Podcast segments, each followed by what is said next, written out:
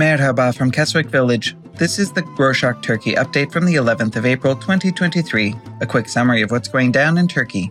The Turkish Red Crescent reported that the national blood stocks have dropped below the minimum level.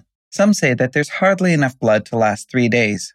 The Red Crescent has recently lost credibility due to its selling its tents to social aid organizations instead of directly donating them to the earthquake zone. After this scandal, apparently many people stopped donating blood to the organization because they didn't trust it with their blood. Both Kılıçdaroğlu and Ekrem Imamoglu, the mayor of Istanbul and one of the leading opposition figures, reminded people how much of an urgent issue this was and encouraged people to put politics beside and donate blood. Similarly, the ruling Justice and Development Party said, quote, "You shouldn't burn a whole bedding just because you're bothered by a flea," end quote. People jokingly replied, "Maybe the flea should resign," meaning the head of the Red Crescent.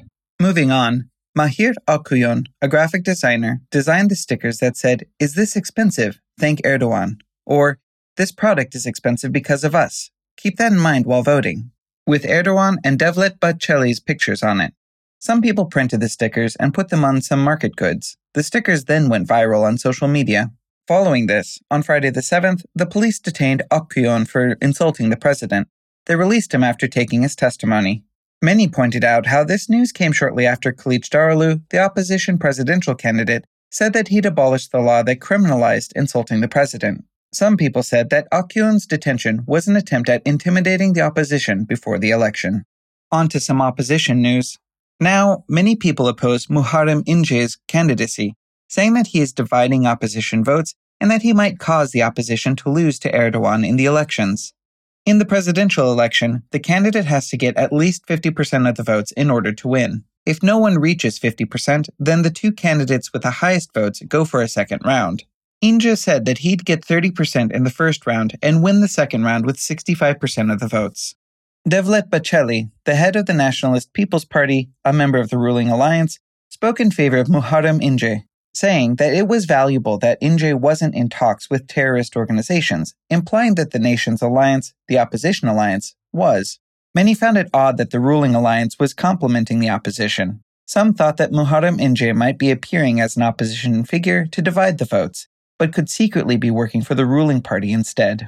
On a separate occasion, Mansur Yavaş, the opposition mayor of Ankara, recalled how, before he took office, the ruling party said that if the opposition took over the municipality, they would hire members from the Kurdish Workers' Party, which Turkey deems a terrorist organization, and that the municipality would drown in debt.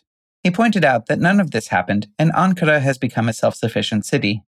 He added that now the ruling alliance was trying to bring up the same propaganda on a presidential level. More on Mansur Yavaş. He announced that starting on Monday the tenth, he will start election campaigning alongside Kılıçdaroğlu. He added that because of this, he won't get his monthly payment from the Ankara municipality. On that note, Mansur Yavaş and Ekrem İmamoglu, both opposition mayors, will become vice presidents if Kılıçdaroğlu wins the presidential election. Ersan Şen, a legal expert, said that they were public servants and should resign from their positions if they want to join politics. To this, Mansur Yavaş said that there was nothing illegal about taking part in a campaign and being a mayor. He, however, added that if he becomes vice president, he wouldn't be getting multiple salaries from different positions, referencing how pro-government names often receive money from more than one institution. Some more news on the election. Along with the presidential candidates, the political parties and alliances also submitted their parliament member candidates. The deadline for the candidate lists ended on Sunday the ninth. Now the Supreme Election Board is evaluating the lists. Let's talk about the lists. The members of the Nations Alliance submitted their list under two parties, the Republican People's Party and the Good Party. There are normally six parties in the coalition, but the two have the highest voters, so in order to secure more members in the parliament, they submitted a joint list. So, on the ballot, there will only be the logos of the two parties for the Nations Alliance. On the other hand, the members of the ruling People's Alliance decided to submit their lists under their own party's name. It came as a surprise, as people had expected that the ruling alliance would also put together a joint list to secure seats in the parliament. More on the opposition. On Sunday the ninth, Ümit Özdağ, the head of the Victory Party, tweeted that he didn't want the Democratic People's Party, or H D P, often associated with Kurdish terrorist organizations, to win the cities of Kars and Iğdır. He said that the two cities couldn't tolerate any more H D P attacks, implying that it is a terrorist organization in itself. He said that the party wouldn't nominate their own parliament member candidates in these cities and support the most patriotic candidate in the region instead. Speaking of the Victory Party, a video of Sinan Oğan, the presidential candidate of the party, speaking Russian with a Russian tourist at the Istiklal Street in Istanbul went viral on social media. The Victory Party is an extremely nationalistic party, and their main focus is sending Syrian refugees and other illegal immigrants back to their countries. In the video, Oğan takes pictures with the tourist and sends greetings to Russia, whereas Özdağ complains in the background. On to some news on the economy. Yener Karadeniz, a journalist from the news outlet The Ekonomim, claimed that the central bank carries more money to the Grand Bazaar in Istanbul on wheels daily to buy foreign currency. It reportedly exchanges five billion liras, around two hundred fifty million U S dollars, every day.